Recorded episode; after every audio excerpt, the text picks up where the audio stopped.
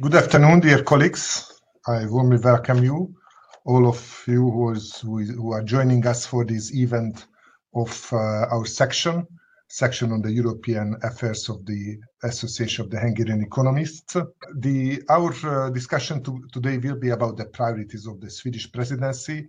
Those who are following us may uh, recall that it's getting to be a tradition that we are inviting uh, the ambassadors in Budapest who are representing the country which is uh, presiding the Council of the European Union in the given semester. This semester is about uh, about Sweden, so I would like to very warmly welcome Ambassador Dag Hartelius, who is with us, and uh, I will uh, kindly ask uh, him to say a few words about the presidency's priority, and then afterwards I will open the floor for questions and comments. Before getting there, Mr. Ambassador, if you uh, would allow me, I would say a few words about you, uh, a, um, a, few words of introduction. Um, Ambassador Hartelius is working, has been working in Budapest since uh, 2019, and uh, he has been serving actually as Coreper 2 ambassador in Brussels, uh, representing uh, Sweden between 2011 and 2013. Before that, he was ambassador to Poland, and also was ambassador of Sweden to Estonia. But he also was posted in, in other, um, other beautiful cities like uh, Berlin, London, and St. Petersburg. So, Ambassador, we are eager to hear your presentation, your views, your introduction about the priorities what the Swedish presidency would like to achieve in this semester. Thank you so much, and thank you for welcoming words. And um, it's a great honor to to to, to be here. And thank you for having me. Thank you for having invited me.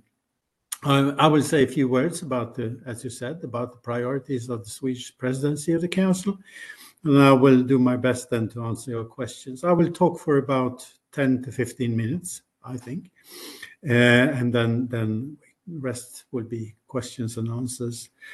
So we have resumed the presidency of the Council of the European Union at the time of historic challenges for member states and the Union as a whole. First of all, because Russia's illegal and unprovoked invasion of Ukraine is a threat to European security with dire consequences, as we know, for migration as well as for global food and energy supplies. Ukraine is fighting for its survival and for the security and lives of its citizens. Uh, the EU and its member states has, uh, have rallied unprecedented support for Ukraine and will remain firmly by its side. European economies are severely affected by Russia's war. Rising inflation levels, interest rates, and energy prices have left companies and, and citizens struggling. Decisive and short term action has been taken, and additional measures are being discussed. At the same time, we see it as imperative that we stay firm in our transition to the green economy and safeguard uh, the basis of our economic model for long-term growth and competitiveness. Our unity and our readiness to act remain key to EU security, resilience, and prosperity. But first, two words on the role of the EU presidency, because for us, it's the third time after 2001 and 2009, and we can clearly see a difference before and after the Lisbon Treaty. That's that's obvious.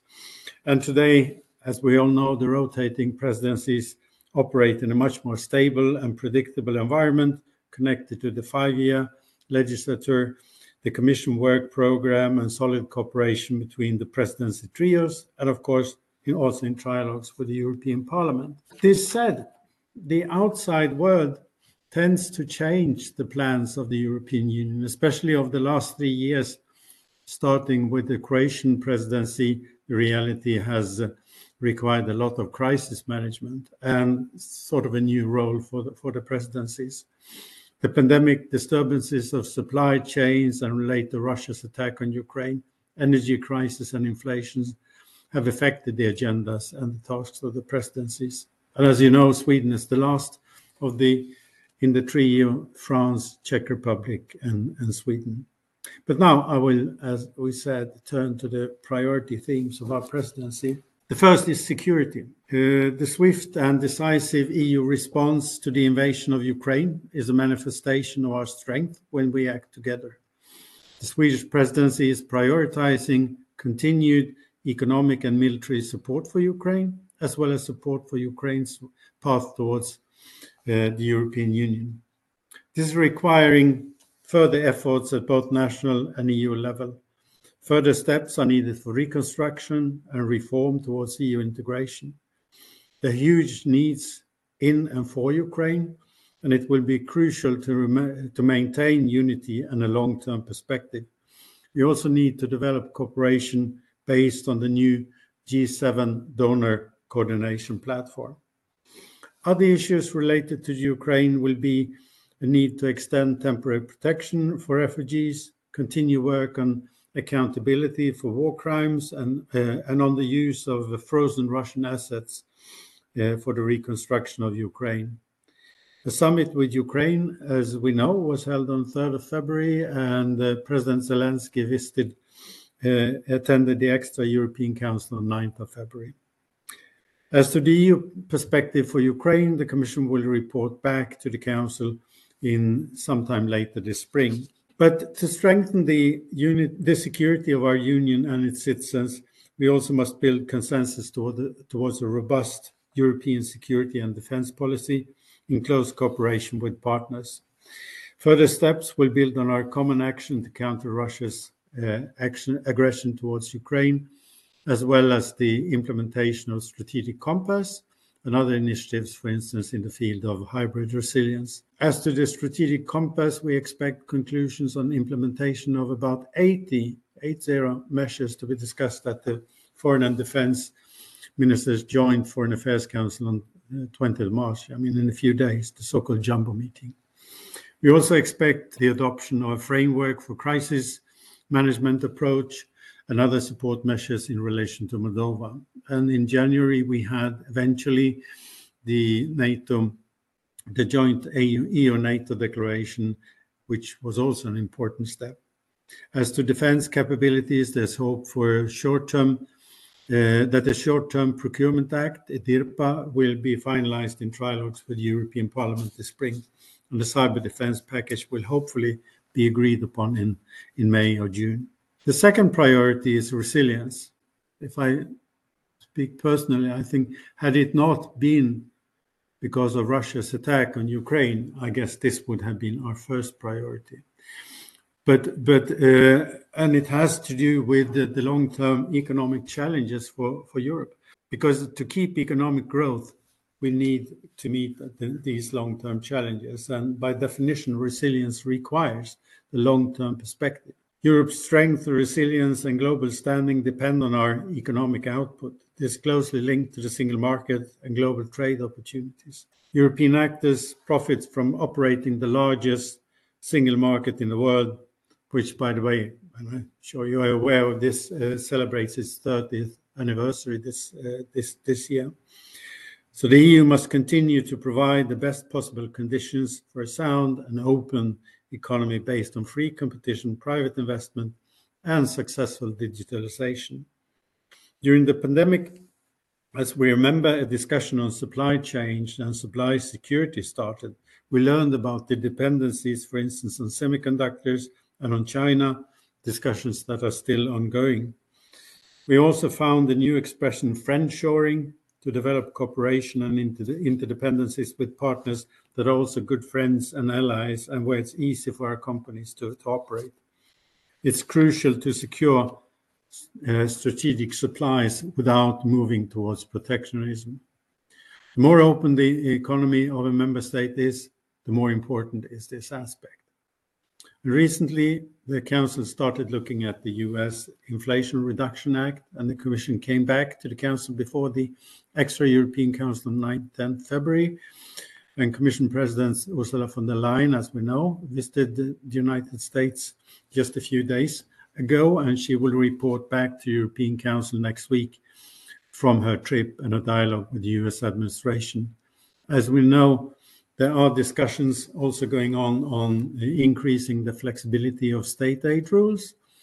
I think that for the sake of safeguarding a well-functioning single market, any relaxation will have to be limited in time and narrow in scope. An updated single market strategy proposal and additional proposals related to addressing the short and long-term challenges will be discussed at the Spring Council, European Council next week. It's based uh, not least on the earlier findings from 2020 uh, of the European Commission about existing remaining barriers within the single market, not least in the field of services. A reform of economic governance is underway, departing from the Commission proposal of 9th of November last year and aiming at sustainable public uh, finances. Our hope is to reach a general approach, a political agreement with the legislative discussions to follow under the Spanish presidency. And a number of external trade discussions are expected, for instance, on China, and there will be continued talks with Australia and follow up with some other countries such as Mexico and Chile. The third priority is prosperity. In periods of uh, uh, industrial and technological discussion, transition, those who move and act early have a competitive edge. European companies and industries are already learning that leading the transition. Joint European steps towards independence from fossil fuels are necessary not only for, uh, for the green transition, but for our security. European companies that provide green solutions will be in high global demand and can help drive the transition towards a circular economy. The transition to a resource-efficient fossil fuel future will require major investments in innovative industries that can translate the best ideas and innovations into functional solutions. We need to provide the right regulatory framework and policies to attract these investments. Benefits for 55 elements are in the final phase for the Council: transportation, telecom, artificial intelligence, data legislation, cyber energy market reform, and others. Also, on the environmental side, there's hope to finalize issues related to the green transition and circular economy. The European Union is based on democratic values, paving the way for cohesion, individual freedoms, non discrimination, increased economic output, and global influence. Upholding the principle of the rule of law and fundamental rights is therefore an essential element of the Swedish and indeed every uh, presidency of the Council. So, this is our fourth priority. The country specific rule of law dialogue, five member states per semester, will continue with remaining member states from the first round and the first of the second round at the General Affairs Council uh, next week. All of us know uh, well the, the work of the conditionality mechanism, uh, which is ongoing and is expected to return to the ECOFIN Council at some point later this spring. We also expect Article 7 for Hungary and Poland to be on the agenda of the General Affairs Council in, in May. The proposal for a Media Freedom Act, introduced by the Commission on 22nd of September, last year covers a number of important and topical areas, and we would hope to agree among member states on general approach that there's a political agreement sometime in May. Thank you. That was my my brief uh, introduction on our priorities, and I'm I'll be more than happy and willing to answer questions. If I will be able, you will have to see. Thank you very much, Mr. Ambassador. Thank you very much for this very concise and very to the point presentation. Actually, I think the, the priorities of the presidency, so the uh, the security, unity, competitiveness, green and energy translation, and democratic values, all of these are, I think, very well designed for the for the actual challenges uh, which are in front of the union. Um, so let's start with the with the question that we received in the chat. There is a big issue on the table: the sustainability of the EU fiscal rules. So I mean the governance of the Stability and the Growth Pact. Um, the Climate Action Network Europe and other organizations have put forward concrete proposals on how to reform how the reform of the European fiscal governance could incorporate the EU climate commitments. So how when we when we review the the governance of the Stability Pact, how the climate commitments can be taken into account. Um, the question says that there is a growing consensus that the framework based on fiscal and monetary conservatism needs reform. However, rethinking of EU policies monitoring and evaluation evaluation criteria cannot be based only on narrow economic considerations, but must also take into account environmental and sustainability aspects. So the question refers to the to the dilemma that uh, we need to keep the the discipline for the, our fiscal rules, but also there's a new challenge, the the climate commitments and uh, somehow we we have to address this this dilemma. So the question is, what are the expectations in this respect uh, from the Swedish presidency? Well, uh, the work on economic governance, of course, departs from the Commission uh, communication from from 9th November of last year, and and this is, I mean, this is this is the framework for discussions. And the right now there's work going on on on council conclusions on economic governance that we hope to get agreement about uh, now uh, before the uh, before and at the, the spring council. I think that that's our target for now to reach reach an agreement on those, and that's that's solidly based on on the commission proposal and the work that's been discussions that being held in the in the in the council since then. Then I I tend to believe, and I think that's only not not only me that later on when we get to the legislative part, it will be difficult discussions because uh, we, we're talking about fiscal sustainability, uh, and I'm sure there will be other proposals uh, and suggestions than those that are currently in the in the commission communication that will come up. But seen from a narrow presidency perspective, this is uh, the, uh, we we our aim is to try to navigate the first set of conclusions so that we have this general approach and political agreement as the foundation for for uh, upcoming work on the legislative side, which we understand will be extremely difficult because there are sensitivities here how to monitor and work with with the, uh, with public debt and other criteria and how to set this criteria and what should be the role of the European Commission and so on. So that's that's as much as I can say for now when it comes to additional perspectives on financial sustainability. I'm sure they will come up in the debate, but but for now, this is what we're aiming at, and we find it difficult enough to, to deal with. Thank you. Thank you very much, uh, Mr. Ambassador. I would give the floor to Lajos Böröc. Lajos, please, the floor is yours. I would have three short questions. The first of is that uh, uh, this year is also a European Year of Skills. If you are familiar with some Swedish initiatives for this skills area in the European Union, the second one would be that recently there was this big uh, uh, ship uh, accident uh, in the southeast close to Italy. And you have started your preparatory discussion with migration issue. If you see some practical solution how to handle this masses that are pushed somehow from Africa and then how to share the burden between the southern, northern, the other European countries. And the third one would be if you had some feedback from our one party delegation from your uh, parliament uh, from the last week. Concerning the first question on skills, I'm I have to admit I'm not uh, I'm not in a very good position to to to to to say so much because I, I simply am not uh, I don't have the uh, the the information and the background. On the migration uh, topic, which indeed is extremely topical during this semester, as it has been in the past as well. But now for it's it's been on the agenda, not least in the extra European Council on 9th of February.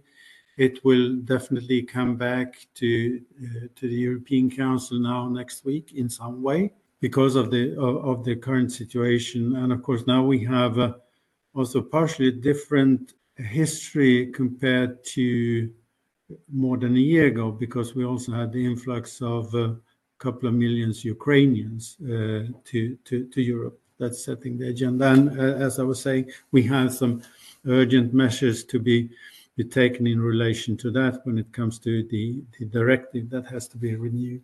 also with, the ongoing development in, in the South.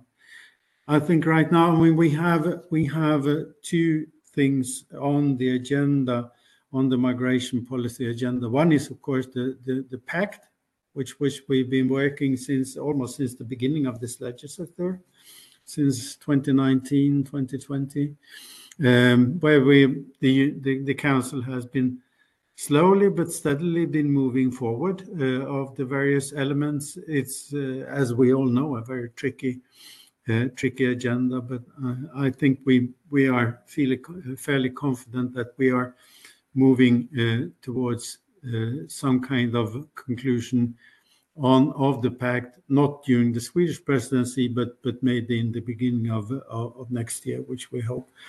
But then again, there are short-term issues uh, right now that that the council is being is is discussing. Of course, partially because of the developments not only with relation to Ukraine but also in the south in Greece, Italy, but also through the, the, the Balkan routes. And and a lot of focus right now is on not least short-term uh, measures, uh, but but also external measures, external border measures, and and support to to countries of origin. I think that's the, the focus right now uh, where we're going, and also issues of possible financial support for some of these uh, infrastructural measures. I think that's that's where we're going.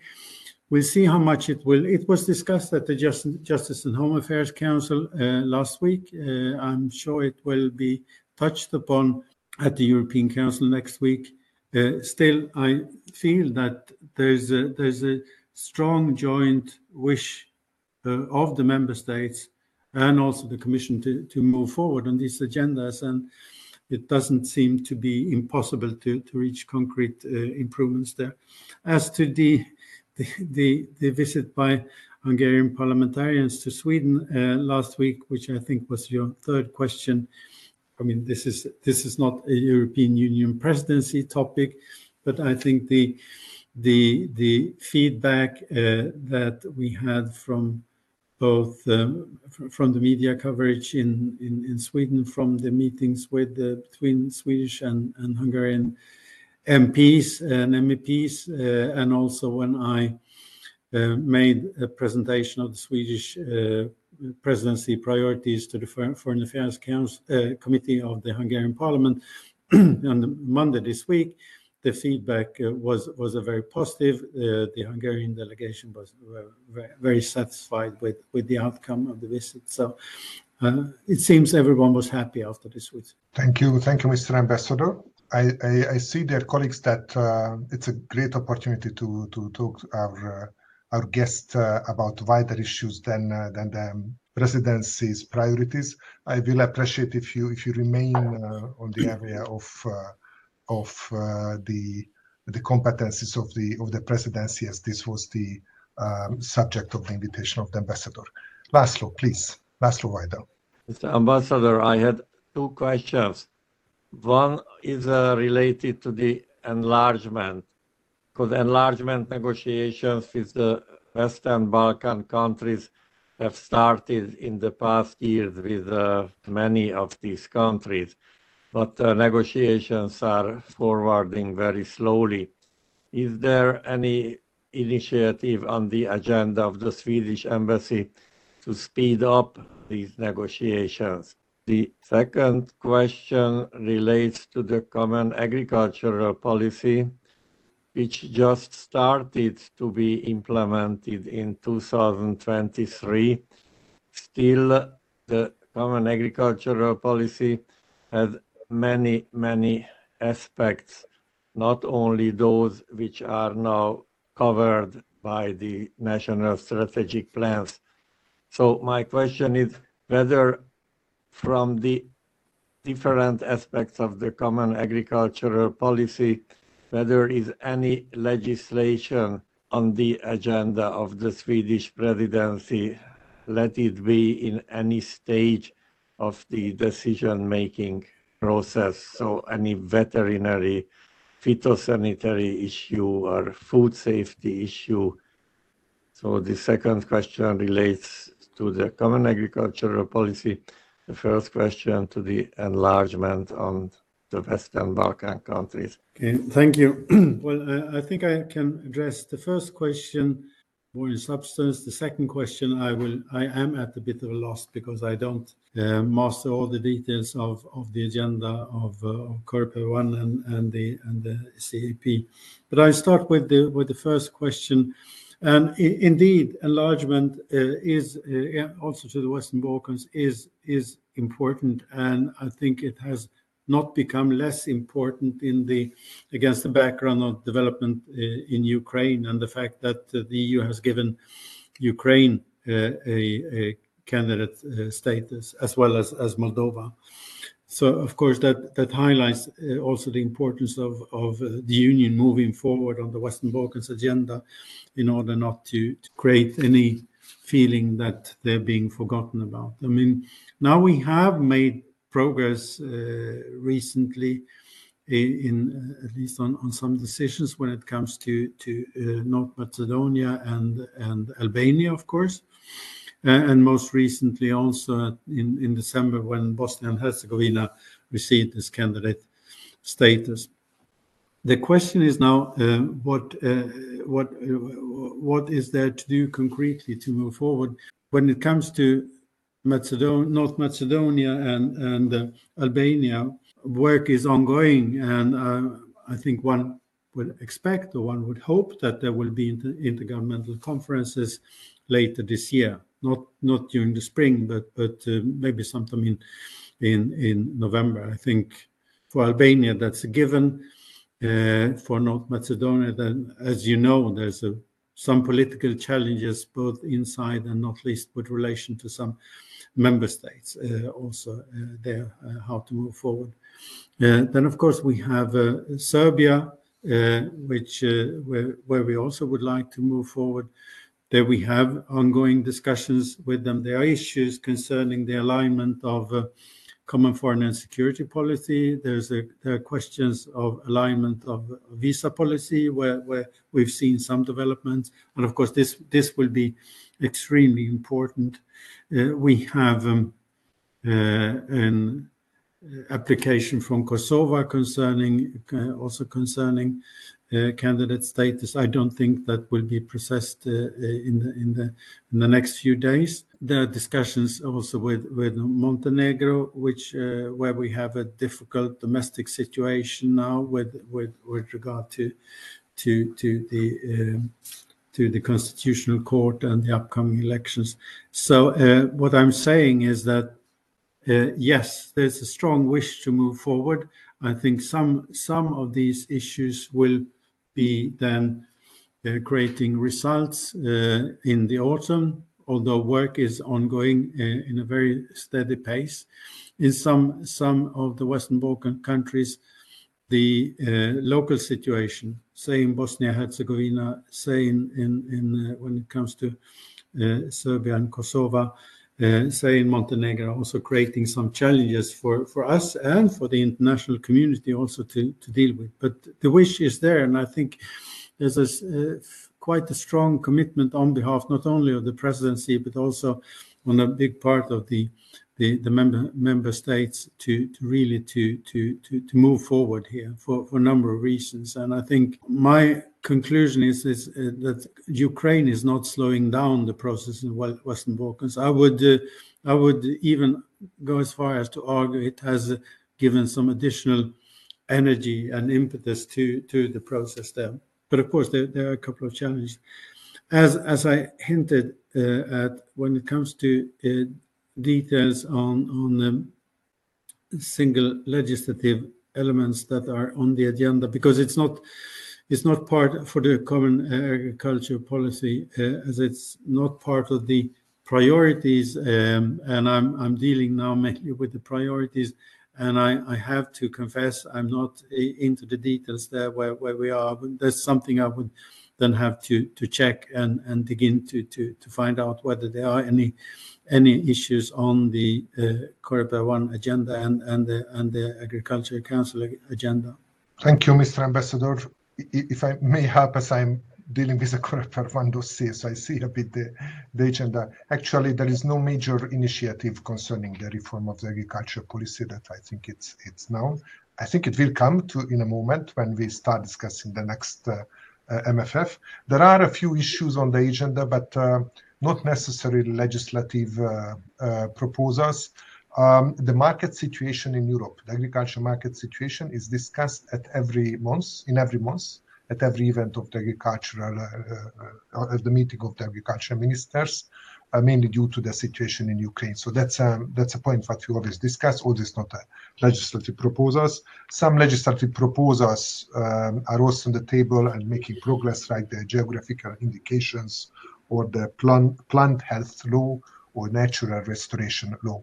But um, the, the core CAP, the core common agriculture policy regulations, I think are not not on the or not on the table. That's why it's they're not appearing amongst the priorities of the of the presidency. Although there are some works done uh, in wider sense in agriculture. Many prime ministers and politicians are raising the issue of the importance of the military cooperation in uh, in Europe. You see, Mr. Ambassador, that's an Association of Economists, but the interest is quite wide um, uh, for the regarding the priorities of the Swedish presidency. So the issue of military cooperation in Europe is is addressed, and there are proposals maybe to strengthen it. And the question is uh, how you see this issue, this need uh, to closer um, uh, cooperation in security and mili- particularly military issues in, in Europe. Well, I, I, think it's a very it's a very relevant and very topical question because of the um, and it, it, ties well into our first priority of security. And as I, I was saying, the first part of this first priority is, is dealing with with Ukraine. Sorry, I just have to. The, the long term issue is is of course dealing with the security the, our own European security elements, which is uh, not only not only civilian defense and not only uh, crisis management, but uh, various elements uh, on the hybrid side, on cyber defense, but also military uh, military cooperation. We've been, I think, we've been practicing over the last. year, some some cooperation when it comes to procurement. We we have the European Defence Fund, which has been been added to. We're right now discussing also uh, joint or parallel procurement of ammunition. These are things on the agenda of the European Union. And of course, there are a number of proposals uh, when it comes to uh, procurement that are there. I mentioned the EDIRPA, the short-term procurement proposal by the Commission, and there's also other for long-term procurement cooperation. I think this is ongoing. Um, I think some of these uh, are slowly moving through the European Parliament, so we're partially waiting for the European Parliament here. But procurement is the obvious area where we are closing uh, the making the cooperation closer and more intense. Uh, I think when it comes to um, sort of military operational planning, uh, we have, of course, been doing things over the years when it comes to to to uh, battle groups and other elements. But I think in the current situation uh, with the war in Ukraine, I think the the it's become also very obvious uh, how important are the transatlantic links uh, when it comes to security, not least. So I think uh, if you would ask me, is there any push for a, um, a European army or any uh, sort of strictly uh, European military cooperation limited only to the European Union right now? I would say not really right now because of because of the current serious security situation. This said, however, with the um, um, and and of course we have uh, uh, also had this uh, joint EU-NATO declaration in the beginning of the year, which which forges the, the cooperation between the two between the two parts, and where the European Union has a, has has a, its strength, uh, not least in the civilian field, not least when it comes to to cyber and hybrid issues. But but um, I think with with the kind of cooperation that's now being discussed, not only with the uh, strategic compass, but also the, the very concrete things related to military procurement, that, that forges us closer and closer together, not least in the field of defense industry, procurement, uh, uh, armaments, and, and all that. And then in the long term, that gives the foundation also for a closer, more structured military cooperation inside the European Union. Thank you, Mr. Ambassador. The next question is, I think it's about a bit um, about your future legacy, because the next question is referring to the next tri- the next trio, the Spanish, Belgian, Hungarian trio, which will uh, succeed the current trio, where uh, Sweden is the last member. And the question relates: What? How do you see what will be the tasks for the for the next trio? What would be the dossiers or your legacy? What uh, the next trio very likely will have to to handle and, and take over? Well, uh, uh, I, I, would first start looking at the, the five year legislature. I mean, we're approaching the end of this legislature. So, so the, uh, Spain and Belgium will be the last ones of the current legislature. Hungary will be the first uh, uh, presidency of the next after the European elections. And that, of course, affects the presidency uh, a lot. I think the if we are to some extent being uh, absorbed by trilogues with the European Parliament. That will even more uh, be the case for for for for Spain and, and Belgium. So that's that's that's one part. Whereas in the case of the Hungarian presidency, uh, we don't know how far we have come when it comes to finalizing the, the composition of the commission and, and whatnot. So there are a number of institutional issues there, and for them then to, to agree on a work program. So uh, I think for any presidency being the first in a five-year legislature, uh, the the air will be a bit thin because there will be not so much to to work on. On the one hand, when it comes to these uh, predictable uh, five-year programs, on the other hand, I tend to believe that uh, even if we have uh, we will have um, come through the the pandemic, uh, I think whatever happens in the in, in the war in Ukraine, there will be there will be a legacy there to to work on, and that I think to a large extent will will be uh, impacting the agenda both for the presidency and for the, the work of the council. We'll have all the the long-term challenges of the of the reconstruction of Ukraine. We have all the other tricky issues related to to to, to war crimes and to, to assets. There will be, of course, issues relating to the, the, the budget of the European Union and the long-term budget um, I think these these issues will not surface during the Swedish presidency, but but I'm sure they will come. Uh, they will come. There will be a review moment, as is as is uh, the provision of the of the MFF agreement, and then we will uh, enter into very difficult discussions as well. And I wouldn't be surprised if they would were to spill over uh, on on maybe even all the members of the of the upcoming trio. So I think there will be trilogues uh, and finalizing agreements and continued crisis management and a big uh, big uh, question mark as to the long-term budget we we all understand that uh, that the european commission will will say on uh, for good reasons that there are a number of things that the european union is committing itself to now that will uh, that are not funded and we need to review the budget for for additional funds or for reprioritizing, and these as, uh, discussions are, as we know, ex always extremely difficult. Thank you, thank you, Mr. Ambassador. That, actually, that would have been my question, whether how you see the the long-term budget, the multi-year financial framework. So you also expect that this will be this issue will come uh, for the next trio. I also I also think so. We will see how big is the appetite of the member states uh, to revise. We know that the parliament always has a bit bigger appetite to uh, to revise. It means enlarge the budget or um, or spending more. And we know that now there are no margins practically in the budget, so. Uh, there will be quite a, a, difficult situation for the second half of the MFF. We will see. Actually, I think it will be um, an interesting debate, but probably probably beyond uh, beyond your presidency. Yeah.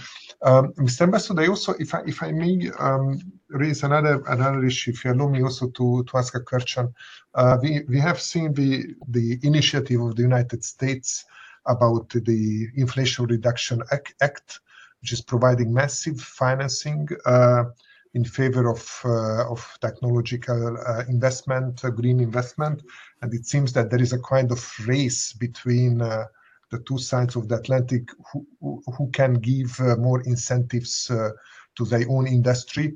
Uh, we have seen the the um, the CHIP Act proposal, the net zero industrial proposal of the of the Commission. How you see this situation? What what we can do? You mentioned that resilience would have been maybe the first opportunity if the geopolitical situation is different, and I also agree that this is quite um, quite a substantial issue for our future. How you see this situation? What uh, what we can do? How we can we promote the techni- technological investment, green investments, uh, particularly having this uh, little competition uh, from the other side of the Atlantic, and not speaking also about China, who is also heavily subsidizing uh, similar industry investments. Mm-hmm. Thank you. Yeah. Uh, no, and when it comes to the to the uh, the IRA and the perceived competition from from the US in this matter, I think, as I mentioned, there will be a report back from Ursula von der Leyen to the European Council next week from her trip. Uh, my impression is that uh, she had some some good conversation and there's a there's some some some mutual understanding on how we can we can rather work together than than uh, directly compete on this. But of course, it's seen as a it's perceived as a, as a challenge and maybe a wake up call for for for for some parts as well how we could do it. Uh, I think our the key position from the presidency is that we have to think long term um, and, and not get too easily dragged down by, by short term actions that could actually lead us into protectionism and, and weaken the single market. So, if there is, uh, as there is, uh, and we know there was some, we have some discussions that were raised during the post pandemic uh, or the pandemic uh, situation as well with regard to, to supply chains. And it's, it's very easy to trigger some uh, protectionist reflexes here and there. Right now, the, the, the one discussion is about uh, increasing flexibility for state aid rules. Um, but as I said, they would have to uh, they would have to be very limited in time and very narrow in scope, so that we don't we don't uh, undermine the single market. And I think basically the, the, the, the, reform of the single market is one important step here. If you look at the uh, reports from the Commission on barriers for the single market, uh, they they reported, uh, I think it was 2020, but but not so long ago, that about 60% of the barriers that were identified some 20 years ago are still there in power. So if we can, if we can deal with them, and that's uh, that can be in the field of services, a tough agenda for some member states. But I think if we can deal with them, if we can strengthen and deepen the the the the, the, single market, because there is quite a lot more to do there. That's a way of enhancing the competitiveness for for for European companies uh, and for Europe as a whole but also to deal with uh, if if we are looking at investment support and whatever we're doing, trying to to promote the the the high skilled areas, the greening technologies and digitalization. I think that's the way of uh, approaching this? Because uh, if you look back uh, over the last few years, Europe has lost competitiveness in comparison to both the United States and to to to, to Asia. And that's where we have to deal with. And and the, the, the way ahead if we want to really secure our our prosperity is not by increasing uh, protectionism, but really to do our homework when it comes to competitiveness. And as we do have this, I would say, wonderful single market that gives so, so uh, good opportunities for, for, for efficiency and for, for um, marches, uh, large scale operation, then then that's that's the, the, the most important way forward to to go here. Thank you, Mr. Ambassador. It sounds very reasonable. It's a lot of homework yet uh, to do in that sense. I see a question from uh, George Becey, who is uh, the vice president of our section. Uh, I would like to give the floor, uh, George, to you, please. Uh, Your Excellency, my question could have been, and I know I see that there is a related questions to this, uh, very pragmatic. Uh, namely the enlargement of two zones, the Eurozone and the Schengen zone. because in both cases we have started a further enlargement last year, but we couldn't finish it. And uh, as I heard from the news, uh, Bulgaria reported maybe to the presidency that uh, they are not in the position to ask for uh, suspending or eliminating uh, the derogation related to their entry into the Eurozone. Uh, but also with Romania and Bulgaria on the Schengen zone, we remained or I think the majority of the states remained after the accession of uh, Croatia, that uh, they will be examined in the future. My question is that how do you see uh, these ongoing processes? And also there was another question, but it's a general question about the Maastricht criteria and the obligation to join the Eurozone, but I could see that it's the next uh, person who proposed it.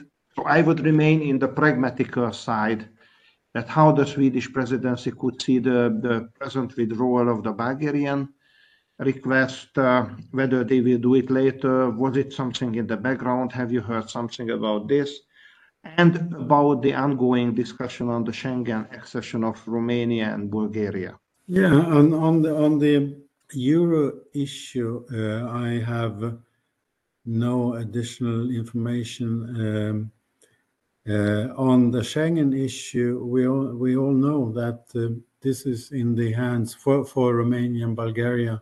As we know, uh, one country was admitted, Croatia and, Bulgaria and, and Romania are still waiting, and that's um, uh, despite the recommendation from the European Commission after the evaluation. And that's now in the hands of uh, two member states. Uh, I have no idea how fast this could do, how long it could take. But but uh, that that's where we are. Um, and I wouldn't I wouldn't dare to prejudge to say if it uh, if it could happen during our presidency or if it will last uh, longer. Thank you, thank you, Mr. Ambassador. So so we had a question. It's a bit tricky, but uh, uh, why not? I mean, uh, related to the euro area, there are member states who are more ambitious in meeting the criteria, and there are there are member states who are a bit uh, lagging behind. Although all of us have the, uh, with a few exceptions, like Denmark, all of us we have the obligation to to join. Uh, how you see it? Can the presidency help or promote the process of uh, of meeting the criteria for joining the the EU, or it's a bit beyond uh, what you can do? Um, yeah, I mean, for uh, I mean, we, we we do have a number of uh, non-euro countries. Um, my own and the presidency country is one of those, and, some who are having an uh, quite ambitious uh, agenda to to to to to to meet the criteria and to join as soon as possible, and others who you could uh, maybe even claim already fulfill the criteria in practice, but but do not, who do not have the ambition to join right now. No, I, uh, the, short answer is no, we wouldn't see this as a presidency task. Um, so, and and that's uh, I can only say for my own country that that the public support for we had a referendum in 2003, as you may recall, uh, and it was. For different reasons, we, didn't get the majority for for joining, and the public support has been uh, quite limited, and there's no, no, one putting it on the agenda. And of course, then, then we see other countries, as was mentioned earlier, Bulgaria, Romania, who have a high ambition there. Croatia just joined. Uh, so, so, but no, it's not a presidency issue. Uh, I have one more question about another aspect of sustainability, and namely the labor market and demogra- demographic sustainability. And the question relates to the issue that in many member states, quite a large number of uh, workforce is missing. We, we see here a statistics that according to the Hungarian Minister of Economy, half a million people is missing from the Hungarian labor market. There is a similar situation in the UK and Germany. Well, UK is is relevant as a as a market economy, maybe not as a member state, but still a relevant example. And the question relates um, how you see this situation in Sweden, or uh, I would say how you see from the presidency's perspective. Uh, can we do anything to to improve that situation, filling up the gap in the labor markets? On the one hand, of course, we are entering territory that that I think most member states would, to a large extent, claim these are member state prerogative uh, and not not an area for for for common decision making on the one hand, and I think uh, there are different challenges in different member states of uh, where you have um, both a, a demand for, for more labor force, especially skilled labor, and at the same time you have uh, you have unemployment and how to to to marry these two elements. But I think what, what we can do as as a and, now we have seen also with the influx of uh, Ukrainians into the European labor market, we've seen in some member states they are very high in demand because of their skills and so on. But I think what we can do as a union is, is of course, uh, to to facilitate uh, many of the preconditions. We talked about the single market, for instance. Some of these, uh, some of the barriers that the European Commission have, has identified uh, actually limits the, the mobility of, of labor inside the European Union because you have various sort of member state related barriers uh, uh, that that would that would make it difficult for for uh, skilled laborers in one area to move from one member state to another and and meet this meet these needs, for instance, uh, and also to to increase the competitiveness. So um, I think it's basically in, those areas where we can do as a union can do something uh, and I would, uh, I would once again, I may sound a bit repetitive, but I would once again st start by by the need for us to to to to address the long-term challenges, to work hard to do our homework in the single market, and I think that will also have an impact on areas that are, I think, by most regarded as member state competence, but but still a challenge to member states. Thank you. Thank you very much, Mr. Ambassador. Ambassador, there is another question. It seems that we are quite active. Uh, this relates to, to strategic investments, and the battery factories are one of the, these examples, which are quite uh, debated in, in few member states, including, including Hungary.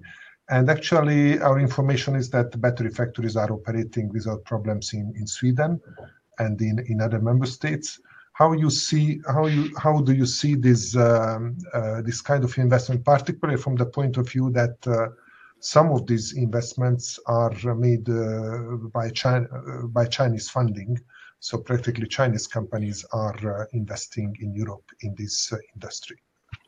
Well, I wouldn't want to dive too deeply into a contested questions in the country where I serve. But of course, there, there are a couple of uh, elements here. You, you, the last uh, thing you mentioned was China and Chinese investments. That's that's uh, as I said uh, in my introduction. Uh, the dependency on China is something that we are discussing in the union. We started already a few years back when it comes to to, to investments from China and also security related issues for instance, in, in, the, in the telecommunications areas. And uh, so this is an ongoing discussion when it comes to, to, to, to uh, the Chinese element and uh, elements. And, and that's, uh, uh, I, I, think we've been moving forward over the last few years on that. And I think that discussion will, will continue. Then, of course, um, there are elements uh, for, for the, the modernization and digitalization and the greening of the European economy uh, and, and that kind of strategic investments in those areas that I think uh, are very important if we want to if we want to reach a fossil-free uh, environment, as we we've uh, said in the European Union we, we aim at. Uh, now we have discussion on, on combustion engines again, and we'll see what, will happen to, that one. Of course we need to invest a lot in facilitating e-mobility in the future. That uh, goes with electric cars and the preconditions for electric cars, uh, be it sort of the loading charging poles, and to have a distribution. I'm representing a country that's pretty large uh, with long distances and where this charging poles is a, is a real challenge to to to uh, to to deal with, and of course uh, battery production and to to have this. So these are important element as such, and I think we we will, as a union, this is part of our solution for for a sustainable future and for for the greening and for the for the prosperity that was talking about. But uh, as I said, I wouldn't want to dig into specific uh, investment in one specific battery factory, one specific city. Sure. Thank you. Thank you very much, Mr. Ambassador. My question related rather to the uh, strategic industries in Europe, not about the current debate in Hungary. That falls beyond our, falls beyond the subject of our discussion indeed. I have one more question, might be the last one, but uh, still, I think uh, there is an interesting question about uh, the the minimum wage system.